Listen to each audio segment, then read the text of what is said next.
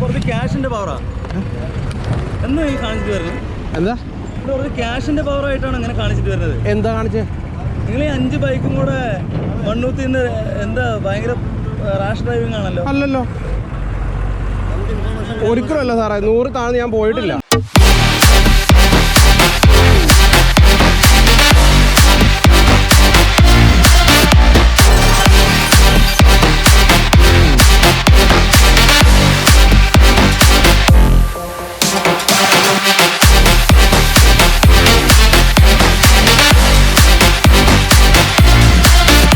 ഞാൻ ബൈക്ക് വാങ്ങിക്കണം എന്നുള്ളൊരു ആഗ്രഹമായിട്ട് വർഷങ്ങളോളം വർഷങ്ങളോളം നടന്നതാണ് പിന്നെ എല്ലാ അച്ഛനമ്മ പോലെ അവരെനിക്ക് എടുത്തു തന്നില്ല.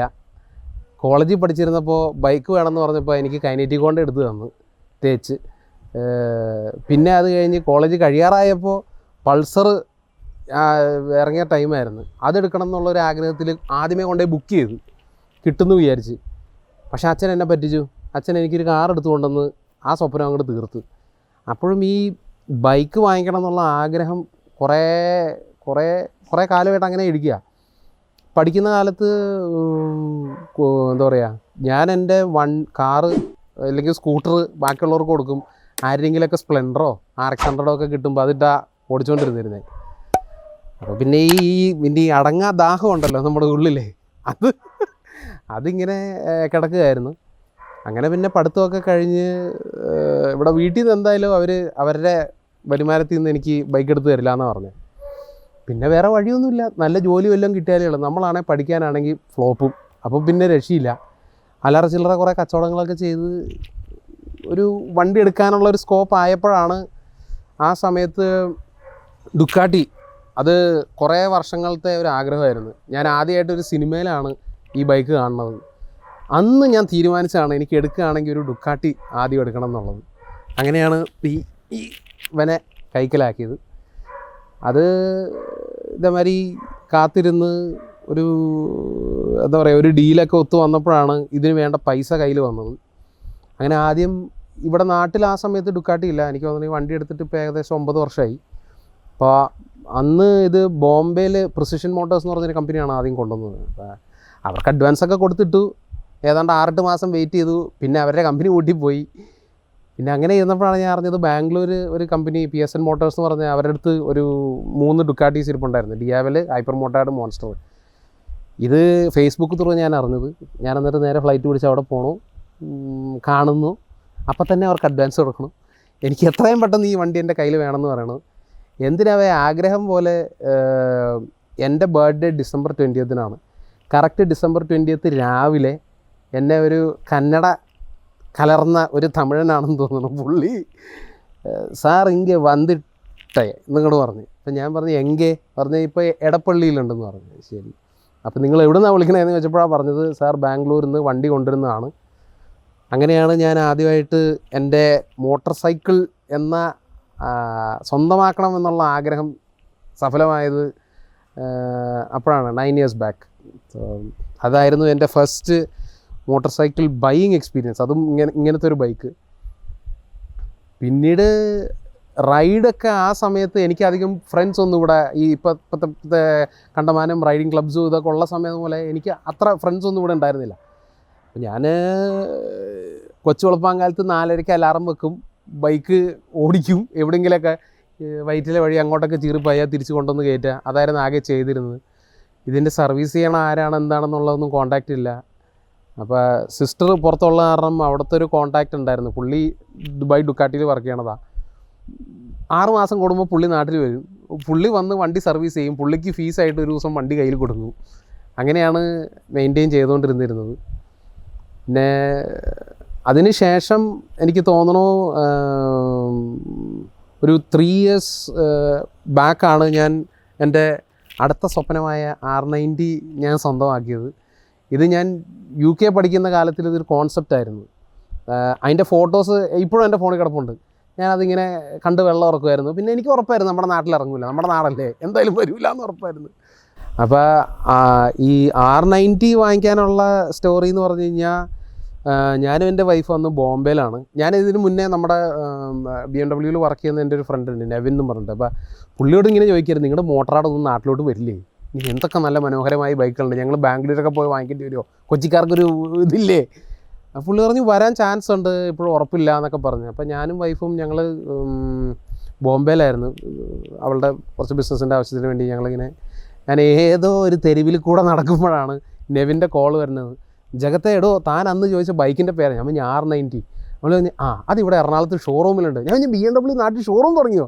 ഞാൻ പറഞ്ഞു അല്ല അതിന്റെ പണി നടന്നുകൊണ്ടിരിക്കുകയാണ് പക്ഷേ ബൈക്ക് ഇവിടെ ഉണ്ട്. ഇവിടെ വന്നാൽ കാണാമെന്ന് അതിന് രണ്ട് ദിവസത്തിന് ശേഷമാണ് ഞങ്ങളുടെ ട്രിപ്പ് അവിടുത്തെ കഴിഞ്ഞത്. നേരെ തിരിച്ചു വരുന്നു. രാവിലെ ഫ്ലൈറ്റ് ലാൻഡ് ചെയ്യുന്നു ഡ്രസ്സ് മാറുന്നു നേരെ ഞാൻ ഷോറൂമിൽ പോകുന്നു വണ്ടി കാണുന്നു. വീണ്ടും ഈ പറഞ്ഞ രീതിയിൽ കുറേ കാലം കൊണ്ടുള്ള ആഗ്രഹമായതുകൊണ്ട് അത് കണ്ടപ്പോൾ തന്നെ എനിക്കിത് വേണമെന്നായിരുന്നു. പിന്നെ അവരുടെ ബൈക്ക് ലോഞ്ച് ഇവന്റിന് ഞാനും ഫാദറും വൈഫും എല്ലാവരും കൂടെ പോയി.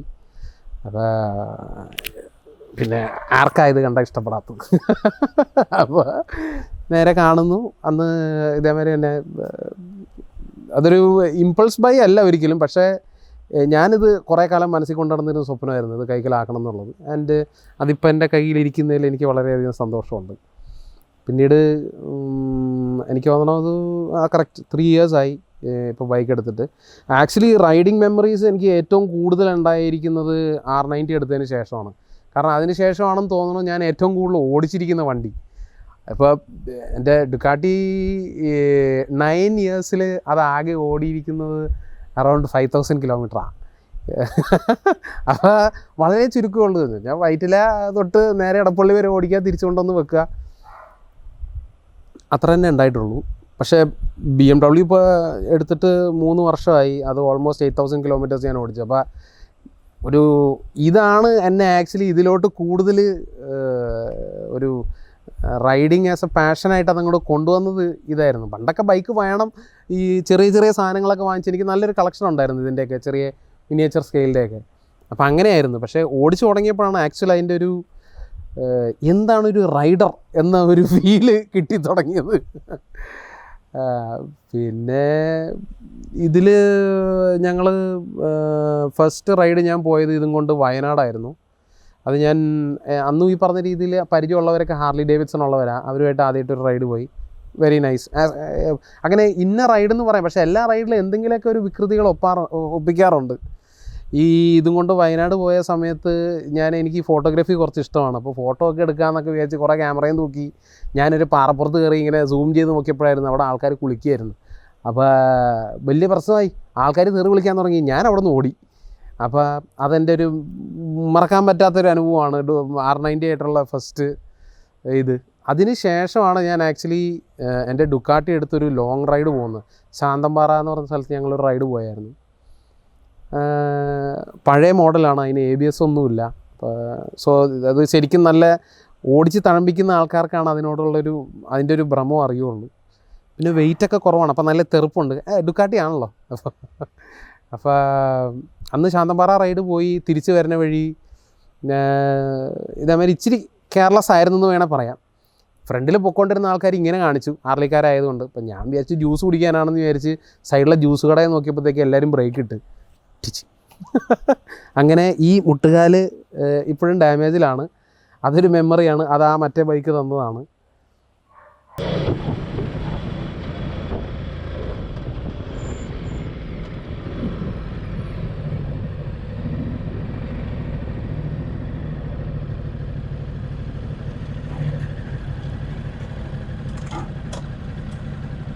എന്താ ഇങ്ങനെ കാണിച്ചിട്ട് വരുന്നത്?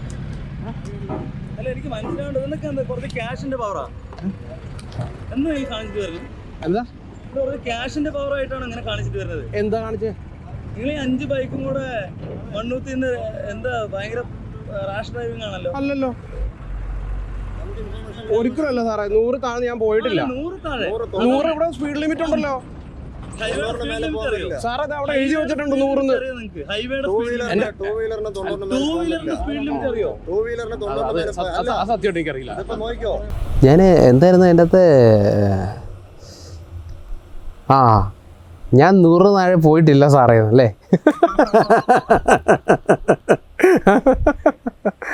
അറിയാണ്ട് സത്യം വായിന്ന് ചാടിപ്പോയതാണ്. നിഷ്കളങ്ക ഹൃദയത്തിന്റെ ഉടമസ്ഥനാണ്. അതുകൊണ്ട് പറ്റിപ്പോയതാണ്. ഒരു മെമ്മറബിൾ റൈഡായിരുന്നു ഇവിടെ ഡുക്കാട്ടി കൊച്ചിനെ ഓർഗനൈസ് ചെയ്ത കുണ്ണൂരിലോട്ടുള്ള റൈഡായിരുന്നു അന്നാണ് ഞാൻ ആദ്യമായിട്ട് എന്റെ ഡ്രീം അടുത്ത ഡ്രീം ബൈക്കിന്റെ baby variant multi starter nine fifty ഞാൻ ഓടിക്കാനായിട്ട് എനിക്ക് അവർ തന്നിട്ടുണ്ടായിരുന്നു. സൂപ്പർ ബൈക്ക് എനിക്ക് അതിന് എനിക്ക് അതിനപ്പുറത്തോട്ട് അതിനെക്കുറിച്ചൊന്നും പറയാനില്ല. ഞങ്ങളെല്ലാവരും രാവിലെ ആയപ്പോഴത്തേക്കും ആസ് യൂഷ്വൽ ഇവർ പറയുന്ന സമയത്തൊന്നും ഒരു മനുഷ്യനും വരില്ല. ഞാൻ അവിടെ രാവിലെ വന്നു ഇലക്ട്രിക് പോസ്റ്റും പിടിച്ച് അവിടെ നിൽക്കുകയായിരുന്നു. പോസ്റ്റ് മേടിച്ച് പോസ്റ്റ് മേടിച്ച്. ഒരു ആറു മണിക്ക് പറഞ്ഞു ഏഴ് ഏഴരയൊക്കെ ആയപ്പോഴത്തേക്കും ചാർട്ടൊക്കെ വരച്ച് വിഷ്ണു സാർ അവിടെ വന്ന് വരുന്നുണ്ട്. ആ നമ്മൾ നമ്മളിവിടെ പോവും വടക്കാഞ്ചേരി പോവും ഇതൊക്കെയാണെന്നൊക്കെ പറഞ്ഞ് റൈഡ് തുടങ്ങി. നല്ലൊരു റൈഡായിരുന്നു ഇപ്പം രാവിലെ അന്ന് ഞാൻ ഇതുവരെ നമുക്ക് വിൻ മറ്റേ വിൻഷീൽഡുള്ള സൈസ് ബൈക്ക് ഞാൻ ഓടിച്ചിട്ടില്ല. ഞാൻ ഇങ്ങനത്തെയാണ് ഓടിച്ച് ശീലമുള്ളത്. അപ്പോൾ അതുകൊണ്ട് എനിക്ക് ആ ബൈക്കിന്റെ സ്പീഡ് എനിക്ക് അറിയാൻ പറ്റാറുണ്ടായിരുന്നില്ല. രാവിലെ ആ തൃശ്ശൂർ ആ ഒരു സ്ട്രെച്ചൊക്കെ ആയപ്പോഴത്തേക്കും പതുക്കെ എല്ലാവരും പിഴിഞ്ഞു പോവുക പിന്നെ ഞാനും പിഴിയാന്ന് വെച്ച് അങ്ങോട്ട് തിരിച്ച്. നല്ല സ്പീഡ് നല്ല പേസ് പോയി. ഞാൻ അറിഞ്ഞിരുന്നില്ല അത് നല്ല സ്പീഡ് കയറുന്ന കാര്യം. അങ്ങനെ പോയി. അപ്പോൾ എനിക്ക് തോന്നുന്നത് ആ ചെത്തിനിടയ്ക്കാണെന്ന് തോന്നുന്നു ഏതൊക്കെയോ കുശുംബന്മാർ ഞങ്ങളെക്കുറിച്ച് കംപ്ലൈന്റ് പോലീസിന് അയച്ചു വിട്ടിട്ടുണ്ടായിരുന്നു. ഇങ്ങനെ കുറേ വേട്ടവളയന്മാരെ അടിച്ചു പിടിച്ചൊക്കെ പോകുന്നുണ്ട് അവരെയൊക്കെ പിടിക്കണം എന്നും പറഞ്ഞിട്ടുണ്ട് അപ്പോൾ ഞങ്ങൾ വടക്കാഞ്ചേരി ആയപ്പോഴത്തേക്കും പോലീസുകാരൊക്കെ തടഞ്ഞു നിർത്തി. അപ്പോൾ അന്നാണ് എന്റെ വായിൽ നിന്ന് അറിയാണ്ട് ആ നഗ്ന സത്യം പുറത്തു വന്നത്. ഞാൻ പറയാൻ ഉദ്ദേശിച്ചത് ഞാൻ നൂറിന് താഴെ പോയിട്ടുണ്ട്. അല്ല സോറി ഇതിപ്പോഴും അത് വരുന്നില്ല അത്. ഞാൻ നൂറിന് മേലെ പോയിട്ടില്ല എന്നാണ് പറയാൻ ഉദ്ദേശിച്ചത്. പക്ഷേ കഷ്ടകാലത്തിന് പോലീസുകാരന്റെ അടുത്ത് എനിക്ക് പറയേണ്ടി വന്നത് ഞാൻ നൂറിന് താഴെ പോയിട്ടില്ല എന്നുള്ളതാണ് പോലീസ് തടഞ്ഞു നിർത്തിയത് നമ്മൾ പിന്നെ കുറേ നേരം ചീറിപ്പാഞ്ഞിട്ട് പിന്നെ മാന്യനായതാണല്ലോ. അത് കാലി റോഡ് കിട്ടിയപ്പോൾ പിഴിഞ്ഞു വന്നല്ലോ. മാന്യനായപ്പോൾ പോലീസുകാരെ കൈ കാണിച്ചപ്പോൾ ഞാൻ മാന്യമായിട്ട് അങ്ങോട്ട് കൊണ്ട് നിർത്തി കൊടുത്തത്. അപ്പോൾ പോലീസുകാരൻ ചോദിച്ച് നേരെ കീ എടുക്കാൻ വന്നപ്പോൾ ഞാൻ കീ നേരെ പിടിച്ച് മാറ്റി. എന്നിട്ടാണ് അവർ ചോദിച്ചത് നിങ്ങളിത് അങ്ങോട്ട് നീ ചീറിപ്പാഞ്ഞൊക്കെ പൊക്കോണ്ടിരിക്കുക ഞാൻ പറഞ്ഞു ഞാൻ ചീറിപ്പാഞ്ഞല്ല പോയത്. ഞാൻ നൂണ് താഴെ പോയിട്ടില്ല. അതാണ് പറ്റിപ്പോയ അബദ്ധം അവിടെ വെച്ചിട്ടത്. അപ്പോൾ പുള്ളി എന്നോട് ഈ ഹൈവേയുടെ സ്പീഡ് ലിമിറ്റിന്റെ കാര്യമൊക്കെ ചോദിച്ചു. പിന്നെ ഞങ്ങളുടെ കുറേ ഈ കൂട്ടുകാരെന്ന് പറയുന്ന കുറേ ആത്മാർത്ഥ സുഹൃത്തുക്കളുണ്ട്. നമ്മളെ ഏത് പോലീസ് പിടിച്ചാലും തിരിഞ്ഞു നോക്കാണ്ട് ജെറ്റുമാരി പോകുന്ന കുറച്ച് ആൾക്കാർ അവന്മാരൊക്കെ അങ്ങനെ നൈസായിട്ട് അങ്ങോട്ട് പാസ്സായി പോയി. അപ്പോൾ അന്ന് പോലീസ് പിടിച്ചിട്ട് പിന്നെ അവിടെ നിന്ന് നമ്മൾ നേരെ സ്റ്റേഷനിൽ കൊണ്ടുപോയി. പോയ ആൾക്കാരൊക്കെ കൊണ്ടുവരാൻ പറഞ്ഞു. പിന്നെ നമ്മൾ പറഞ്ഞു നമുക്ക് അറിയത്തില്ല ഏതൊക്കെയോ ആൾക്കാരൊക്കെ ആയിരുന്നു പോയിക്കൊണ്ടിരുന്നത് അവിടെ ഒരു മൂന്ന് മൂന്നര മണിക്കൂർ സ്റ്റേഷനിലിരുന്നു. കംപ്ലൈന്റ് എഴുതി കൊടുക്കാൻ പറഞ്ഞു. ഇത്രയും പേരുണ്ടായിരുന്നു. ഞങ്ങൾ അന്ന് സ്റ്റേഷനിൽ തന്നെ എട്ട് പേരെന്തോ സ്റ്റേഷനിലുണ്ടായിരുന്നു. ആ എട്ട് ആ എട്ട് പേരുടെ ഡീറ്റെയിൽസ് ഓരോരുത്തർ എഴുതി സ്പെല്ലിങ് തെറ്റിക്കും. മലയാളം എഴുതാൻ അറിയില്ല.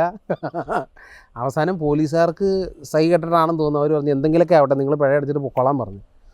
പിന്നീട് അവിടെ നിന്ന് ഞങ്ങൾ നേരെ പിന്നെ സ്റ്റോപ്പ് അടിച്ചത് കുണ്ണൂരായിരുന്നു. കുണ്ണൂർ ഒരു ബ്യൂട്ടിഫുൾ പ്രോപ്പർട്ടി. അന്നാണ് ഞാൻ മിസ്റ്റർ ജോനെയൊക്കെ പരിചയപ്പെടുന്നത്. ഡുക്ക man.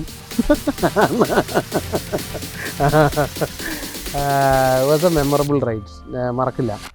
എല്ലാവർക്കും ലൈക്ക് ചെയ്യുക ഷെയർ ചെയ്യുക ഫാമിലി